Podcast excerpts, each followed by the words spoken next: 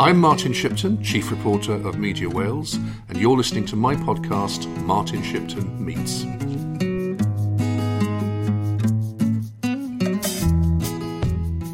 It's Martin Shipton, and today I'm with Andrew Morgan, who's the leader of Rhondda Cynon Taf Council, which is the second biggest local authority in Wales after Cardiff. Andrew, you're quite an interesting character because I think you at one time worked for the council and rose to become its leader. But first of all, if you tell me a bit about your roots. Well, I've always been born and bred in Mountain Ash. I still live there, that's where I represent. Uh, went to school in Mountain Ash, went on to college when I had an apprenticeship, and you're right, I started off, my apprenticeship was actually with Valley Borough Council, so I was the last apprentice for Valley Borough Council. That was then merged, obviously, we were on the Cynon Taf came about when the authorities merged, and from that time on, then I worked until 2004 for Rhondda Cynon Taf in the housing department, looking after some schools and housing maintenance in the, it was called Building Direct at that time. And then I gave up in 2004 to go on to become a councillor. And as you say, I've come through the ranks now, now I'm the leader of the authority.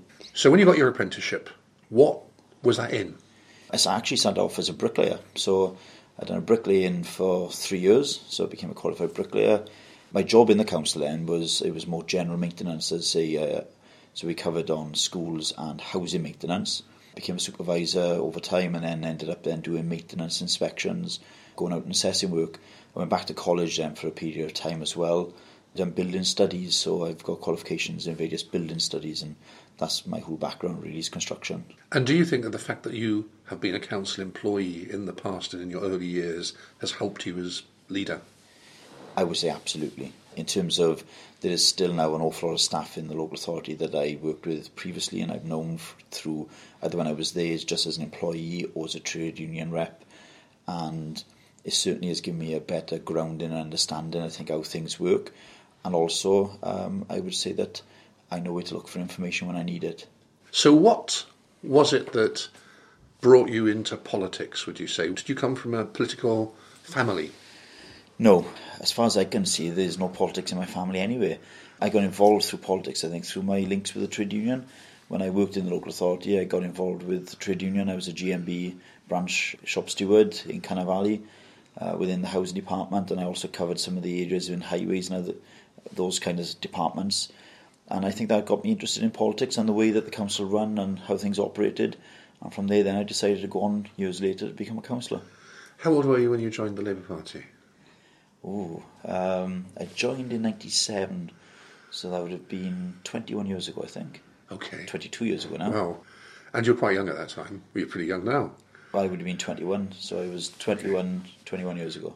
And did you, at any stage, have any doubt about whether it was going to be the Labour Party or not? Because obviously, in the in the valleys, sometimes Plaid Cymru has been quite strong. But did you ever have any inclination to join Plaid?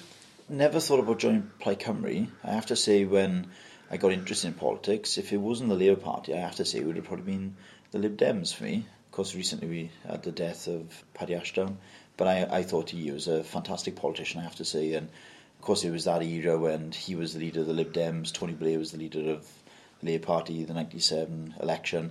And I think, you know, if I hadn't decided to vote and support Labour, I would have probably voted Lib Dem at that time. But 97, of course, for me, was my first time voting in terms of general election. And of course, it was a big landslide for the Labour Party. So at that time, after so many years of the Conservatives being in control, you must have had high hopes for for the area, really. What did you expect to happen with the Labour government, and what do you think actually did happen? In terms of what I would probably been hoping for now, I was, as I say, I was 21 years of age, voting for the first time in a general election. Just at that time, wanted a different direction seeing the way things were after you know my family worked in the pits uh, my father was on strike doing the miners' strike etc I can remember myself uh, as a child going up and seeing you know, some of the picket lines in my view. So just thinking about the different era about changing the way the valleys were. And yes you know, there's been lots of positives. People complain about the Labour government from 97 through to uh, when Gordon Brown lost power. But I can point to loads of positives in terms of you know, the way the country has changed but fundamentally, some of those core problems in the valleys, which do go back not just to the miners' strike, I think go back decades and decades. Some of those problems, unfortunately, are still here now. And there are those, of course, who say, you know, from outside the Labour Party, and there are opponents of the Labour Party, the Labour Party has been in power in this area, in the valleys, for 100 years, and yet things haven't really improved and there is still a lot of poverty around. How do you argue against that sort of point? I think, in, to a certain extent, I would say it's a fair point. But you can point to areas where there's been significant improvements across the valleys. You just look at the landscape in terms of you know, green in the valleys, making them beautiful areas to work and live, etc., and to visit. We get a lot more tourists now come to the valleys than we've ever had in the past, and that is obviously a fundamental part of growing the economy going forward.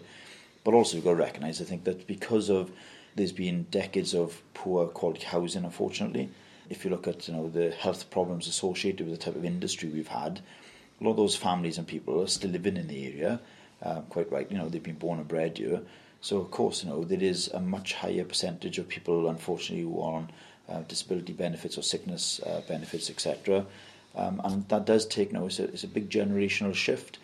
So as much as we are trying to bring more jobs into the area, um, one of my big priorities as council leader is about the infrastructure. I think in the, the valleys, I think that no, uh, every time I meet a minister, they'll tell you that I'm constantly lobbying about more capital investment, giving the powers to local authorities to change things, and that's what in Rhondda Cynon Taf we've been doing the last three or four years under my leadership is heavily investing in infrastructure and changing some of those things which decades and decades really of underinvestment. I think there's this big dilemma, really, isn't there? Um, because uh, it's clear that since the mines closed, there's been huge challenges faced uh, in areas like this because you know to replace all those jobs and of course they what we sometimes forget is the period of time over which there was a decline in the mining industry because it wasn't just in the 1980s that there was a decline there had previously been a decline um, back in the 60s and even earlier than that there were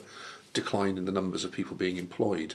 But of course, we're now in a situation where nobody's employed, and there have been all sorts of initiatives over the years to try to get new kinds of employment in, and they haven't sometimes worked to the degree that people would have wanted them to. And perhaps now we're in a position where people are talking more about not so much having jobs created near where people live, or at least this is this has been a bit of a theme over the last few years, but improving the public transport infrastructure so they all go down and get jobs in Cardiff. How do you feel about that? Well, it's a bit of a mix. You're right. First of all, I think we're wrong I mean not to say that if you think of the valleys and unemployment around 4%, you know, that, that's incredibly low when you think of where it's been in the past. So unemployment in the valleys actually is you know, fairly low. But it is about quality, good quality, and well paid jobs, I think, is the biggest issue. And you're right that I think there has been a bit of a mix in, in the, the split now about on the one hand, you want to bring as many jobs as possible into the valleys because obviously it's good for the economy, it's good for the for people in terms of working local, living where they live in, etc. But also we've got to recognise that some of the those high skilled, well paid jobs may never come into the valleys, and that's part of where we're working on a city region footprint. Well, if we can get the jobs in Cardiff or whether it's Newport or Bridgend, etc., know, neighbouring counties, then as long as there is good, reliable transport systems for people to commute back and forth, then that is the next best thing. Because if people can work outside of RCT, earn good money, and come back and live in RCT every day and spend that money locally in the local economy, that is also positive. But of course, you know, our number one priority is to try and get jobs into the valleys, whether they're public sector or private sector. Recently, I read a book by a historian called Daryl Leeworthy called Labour Country. And I did a podcast with him a few weeks ago, actually. And he makes the point that the Labour Party had, in a sense, its golden era maybe between the wars when it was in charge of local authorities in valleys areas and was able to major very strongly on creation of recreational amenities for people, and that was the big age of, of, of projects uh, in local authority terms. The bit that he doesn't really go into so much is the, the negatives which I've heard people from outside the Labour Party and sometimes within the Labour Party talk about, which is that there was a culture which grew up in the valleys where Labour was the very dominant party of petty corruption, and sometimes more than petty corruption, in terms of jobs for the boys. You know, people being in the Labour Party would get jobs. They it was it was in the days when council houses were being given out by councillors, and they would go to party members. People would be made heads of schools and things like that if they were party members. Is that something that you've been conscious of? I think we've perhaps gone beyond that now, but is that something that as a young guy you were aware of at all? It's nothing I've, I've ever experienced or seen firsthand, but as you said there, you know, there, there's stories of the past, and I suppose it's the same um, in any local authority or any sort of political. You know, there's temptations in the past. In particular, a lot of that, as you say now, is directly in the hands of councillors. And so, for example, uh, you have stories from decades ago about the way that various contracts with local authorities or public sector bodies are awarded. That's all done now through a competitive process in terms of officers and elected members don't get involved in that in any way now. It's all uh, delegated and, and done officially and uh, transparently. It's not about just doing things right. You need to be seen to be doing things right, and I think that is the issue. I get some people will say, "Oh, you know, probably in it for you know your own ends and being a councillor, you know, it must be an easy job." And I think, well, if I'd stuck what I was doing when I became a councillor, first of all, I actually took a ten thousand pound pay cut from my then job with the council to become a councillor. I was lucky I was able to afford to do that, and for two or three years, that's that was my only income, and I just enjoyed doing as a councillor. Okay, I became a cabinet member in two thousand and eight, and subsequently became council leader two thousand and fourteen. But if I was in the private sector, I could earn an awful lot more money doing the kind of construction work I used to do in the private sector than what I'm earning now. And I would also say I probably work an awful lot less hours as well. It is a kind of image, I think, unfortunately, you know, is, and it's not perceived by everybody, but there is certain people out there who think that you know, there must be kind of you know shady deals done with politicians and it's an easy life or you know there's something in it for you. I can assure you that isn't the case. There is a lot of cynicism around, isn't there? And Absolutely. I think that uh, played into the uh, Brexit vote, didn't it, to a considerable extent? And I mean, I just find coming across people, you will often find them taking for granted that you'll agree with them when they say things like, all politicians are just in it for what they can get out of it. And if you say, hold on a minute, and say, well, actually, I don't agree with that, and I think that a lot of politicians across the board are actually trying to do what they can for the communities they represent. They look at you as if you're a bit bonkers. There's been a sort of drip drip feed, hasn't there, which has gone on. I think it was exacerbated, wasn't it, during the MP's expenses scandal about 10 Yeah. years ago. Yeah. How do you combat that sort of thing? It is difficult, and you're right. I think that you know the vast, vast majority of politicians that I've met, whether they AMs, MPs, or councillors, and of all political parties. Now I meet with the other 21 leaders in Wales, which are independent, uh, Conservative, Plaid Cymru, and Labour, and I can tell you, you know, the, vast, overwhelming majority of all the members I meet are in it for the right reasons, and we all share the same ambition to try and make sure that we do the right thing for our areas. But it, you are right, the cynicism, it, it really has grown in recent years. I think uh, the difficult time as well has come with austerity. So, of course, councillors have had to make cuts. By law, we have to set legal budgets.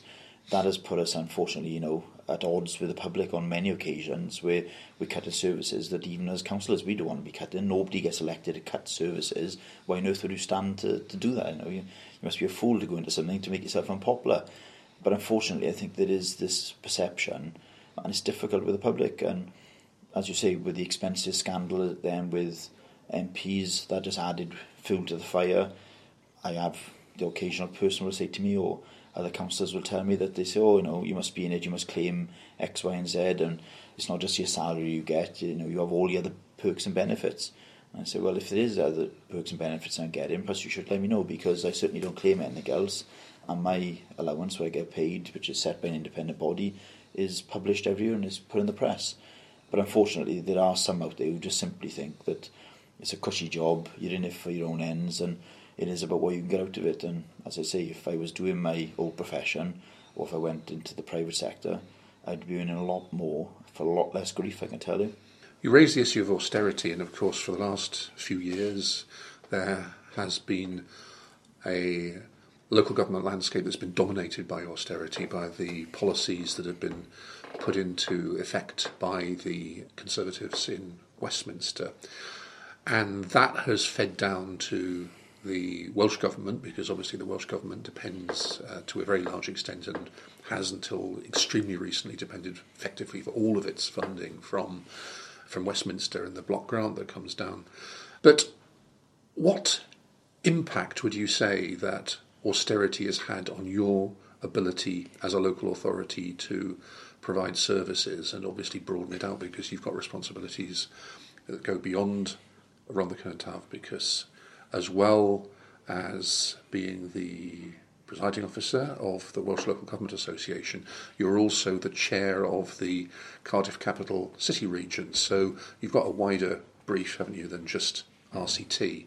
But have you ever felt that you have been constrained to such a point that sometimes you just feel, oh, well, I don't really want to be involved in this anymore? Absolutely. If you go back when I first became leader, 2014, the cuts we were facing at that time were around 4%. Thankfully, the cuts have got less and less, and this year and for next year, we're getting very small increases in our funding. Still nowhere near what we need in terms of inflation and budget pressures, but it is not the scale of the cuts we were facing four, five years ago.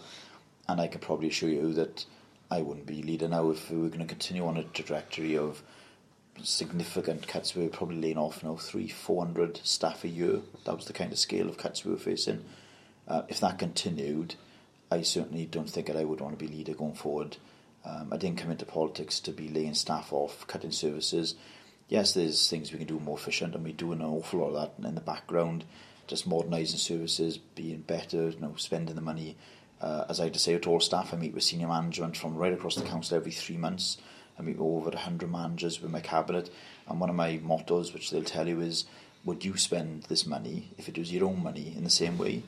And when I challenge them about thinking, well, their budgets in departments, if that was your own money, your own personal money in your house, would you look to do it more efficiently?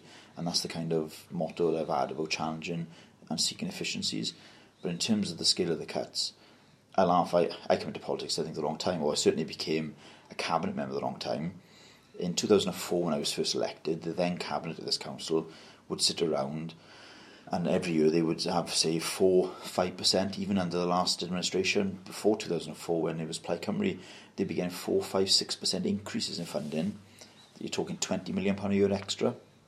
The cabinet then could sit around and say right well now we've got to fund social care we've got to fund schools but we've got four five million pound left over. What, what area do you invested in unfortunately I became a cabinet member in 2008 and then we started falling off the cliff on budgets and I've never once gone to a budget meeting any time I've been in the cabinet or since being council leader saying, oh, we've got a surplus of money here, um, where would you like to invest it? Unfortunately, it's just what departments are we going to cut to try and protect social care and schools, and it is getting more and more difficult. And thankfully, the Welsh Government in the last, certainly the last two years, has been able to really minimise the level of cuts to us because otherwise, as I say, I don't think I'd want to continue doing this job otherwise. Of course, one thing that um, sometimes is overlooked is the fact that when you have cuts where you're having to lay off three to four hundred people, it's not just those people who themselves might be able to get redundancy package or whatever and um, have their the loss of their employment cushioned a bit, but it's the loss of job opportunities for the future for people coming through, isn't it? And in the valleys, in particular there's always been, or for a very long time, there's always been a very high proportion of people who've gone to work in the public sector. Yeah. And it's all very well to have this ideology of cutting back the public sector. But is the private sector coming forward to provide well paid jobs? I mean, we know you quoted a statistic earlier about unemployment being about 4%, but a lot of the people who are in work will be finding it tough because they will perhaps be in part time jobs, they might be in zero hour contracts jobs, they may be in very poorly paid jobs. So, although it may be the case that the sort of headline figure of 4% seems low in comparison to what it was in the 1980s, for example, it still masks enormous social problems, doesn't it? And the fact is that there are a lot of people who have benefited from the uh, sort of working family tax credit uh, situation in the past, but even that has been cracked down on to a degree. I mean, looking forward, what you're trying to do, I guess, in the capital city region with the colleagues who represent the other local authorities is to devise new projects which will actually help to increase the prosperity across southeast Wales. How do you think that's going? It's been slow to start. We we did obviously back the IQE project, the foundry down in Newport. What does that consist uh, of actually? With that one, it was a £38.5 million investment. It's the old LG facility down there. That means that because they're going to be manufacturing the chips down there, you know, it's basically this the next type of technology moving on from the old silicon chips as they used to be called. Any smartphone, any tablet, they all have these new chips in there. So this is basically having a foundry making and manufacturing um, high end, really well paid jobs in clean rooms, uh, new technology. We've put investment in there, and what it means is that the private sector is matching our investment by about tenfold share. So the overall investment is in excess of 400 million pound going in. That's going to over a period of time bring forward about three and a half to four thousand well-paid jobs, you in excess of 40, 50,000 pound salaries. And it's th- that kind of investment where it isn't just a, normal grant. We've put an investment in there where we get a return, so that money over a period of time will come back into the public sector, and then it allows us then to work with other private sector to it in other companies. I think one of the things we want to do, and I think we need to be clear about, is as local authorities and as a city region, we we're not going to create thousands of jobs. What we're going to do is help enable others to create the jobs, and I think it's about you know looking at the right infrastructure, working Welsh government around the metro. Uh, so shortly, we hopefully as a joint cabinet we'll be discussing plans about how we can further add to and invest uh, on the back of the metro.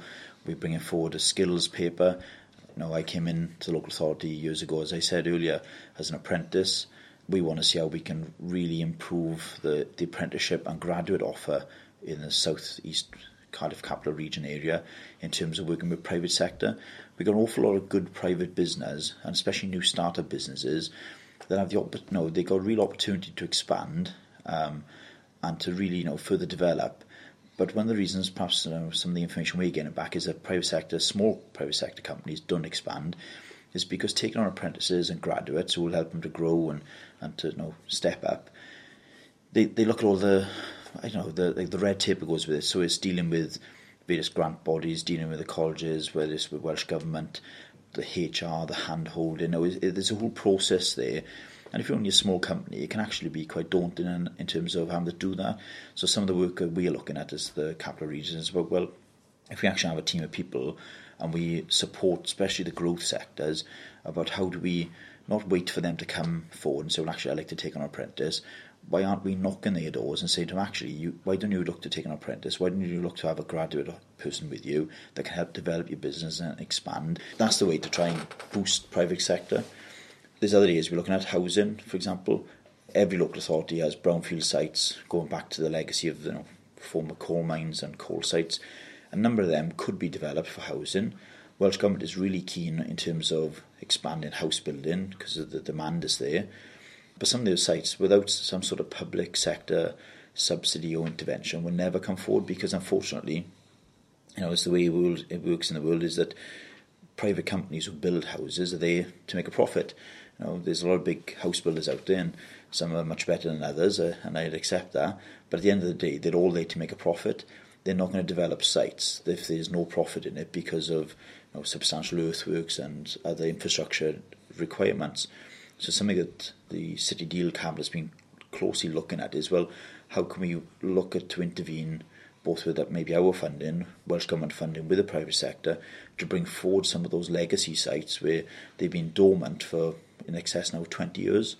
Um, we got a number of them in around the Cynon Taf. There's others in Caerphilly, Blaenau Gwent, if you look at Merthyr. So we've been really pressing the case to say, well, these are the sort of areas we can also intervene and help because it's all very well if we can bring jobs here, but you also got to have the housing, the transport, the skills, and the jobs, and those four combined are what's going to help us grow the economy. And how do you see that panning out? We're starting to make some real progress, I think, in the last 12 months. Um, there's been an awful lot of work going on in the background, both by individual local authorities and across the 10 as part of the, the City Deal Cabinet. Um, but I'm hopeful that in the next probably six to nine months that you will see announcements coming forward and cabinet, you know, joint cabinet, will be discussing some real meaty proposals to make some long-lasting changes. Certainly, the Welsh Government is engaging with us. I think the 10 local authorities, officers and members are engaging well. It's time now for us to get on and deliver. We're still in this position of uncertainty so far as Brexit is concerned. We're waiting for this so called meaningful vote to take place in the House of Commons. What impact do you think leaving the EU would have on areas like the one that you represent? That it does ultimately it all come down to on what terms we leave. My own view right now, it is an incredible mess. Um, it, it, to me, it seems a complete shambles right now. I voted Remain. I wasn't big on campaigning for Remain, but my own view was I thought we would be better than in than out. My view hasn't really changed on that, but I have to say, no, I said publicly I accepted the vote. Ultimately, people voted to leave, so I thought that we should be working on that basis. As the time has gone on and the hints of a deal have come out of the woodwork, my view has been that if we left on some of the terms I'm hearing, or on no terms at all as a no deal, it, it really would be disastrous in terms of um, some of the industries that we have in South Wales and also about the impact it'll have. We currently in our staff, 10,500 staff we have in RCT, we now having to troll through and, and, speak to staff who may be impacted in terms of you know, this new documentation they have to have in terms of remaining in the country. And some of these people have been here for, for many, many, many years. But also, it's not just us, of course, within the local authority. We also got social care staff out there that it impacts on, so we work in those things through. We're looking at uh, potential impact on food supplies. Um, people you know say, "Oh no, it's, it's nonsense and it is scare stories." I, I didn't take too much of a view on it in the early days, but of course, as we got closer to it, now we've officers have been delving into it more. We need to make sure that we can maintain supplies for things like schools, care homes, have you. And it doesn't just mean, well, where do you buy your food from? Because you, you may well buy certain produce and food that's, that's produced in Wales. And you think, oh, well, it's all well and good. But where does the ingredients come from? And if there's certain things then that are imported which happen to come through Dover, well, straight away, you know, what happens if it's a seven day delay in things coming through Dover? Oh, well, manufacturers say, well, actually, we'll have to stop production. It's those kind of things. Today, I've just had a briefing note through about fuel and about we need to make uh, potential contingency plans in case there is a rush on fuel uh, in terms of there could be some disruption to supplies, we don't know. But of course, if the public decide to just like when we had the fuel strikes previously, it wasn't so much the fuel strikes caused the problem, it was the public then worried about they would run out of fuel. So then you had the huge queues of petrol stations where people would stockpile fuel, and suddenly local authorities then couldn't get fuel themselves. And of course, you know, we, we need to get care staff around to care homes, we need to get staff to do home help, meals on wheels services. So there is a lot of planning going on in the background, and with no clear picture on what the deal is going to be, the final deal, or if we have no deal at all, it is incredibly difficult. And it's only now, I would say, the last six months as we've, and myself personally, have really started delving into it and trying to work out, well, what would the scenarios be. I've got more concerned about the impact. Of course, then on top of that, what happens about the European funding, the Shared Prosperity Fund? It's been suggested that we won't be no worse off ministers, know, UK government ministers, have said that oh, there'll be a, a shared prosperity fund which will, in effect, replicate the previous funding stream. But as of yet, there isn't a single act of Parliament gone through. There is no budget announced. There is no suggestion about how the funding formula will work. We don't know if it's going to go directly to Welsh Government, whether it will go to city regions, if it will go to local authorities, uh, what kind, kind of themes in terms of the investment themes for infrastructure. We, we're having a conversation in the dark right now. So, if the House of Commons votes down Theresa May's deal, what would you like to see happen then? Are you in favour of a, another referendum? I've been really careful actually not to support a, a second referendum because my view was that, as I say, I voted Remain, but with the second referendum, I, I was really concerned about, oh, well, this argument, where does this stop? But if there wasn't a second referendum, I think that if the deal is voted down, I would probably then be in favour of saying, well, actually, the public should decide on the deal. So if you can't get agreement of the MPs, there should be a very fair and balanced approach in terms of saying, right, this is what the deal, this is what the positives, this would be the negatives, and put it to the public, and ultimately the public decides whether or not then we accept the deal on the terms as they are. I can't see any other way for us to progress if Parliament votes it down. If Parliament simply says we voted down, a no deal Brexit, as far as I'm concerned, would be a disaster for us. I would say to anybody who thinks that we should just walk away without any sort of deal to really look at the implications. So my view would be yes, Parliament votes it down. The only alternative then is that the public would have to decide for themselves whether or not they accept the terms of the deal. But I think there needs to be a, a fair and balanced debate, and none of the scare stories on either side. I think it should be something independent where the facts are simply put to the public and the public has the final say. Okay, Andrew Morgan, thanks very much indeed. Thank you. Thanks for listening to my podcast, Martin Shipton Meets. We'll be back for more next week.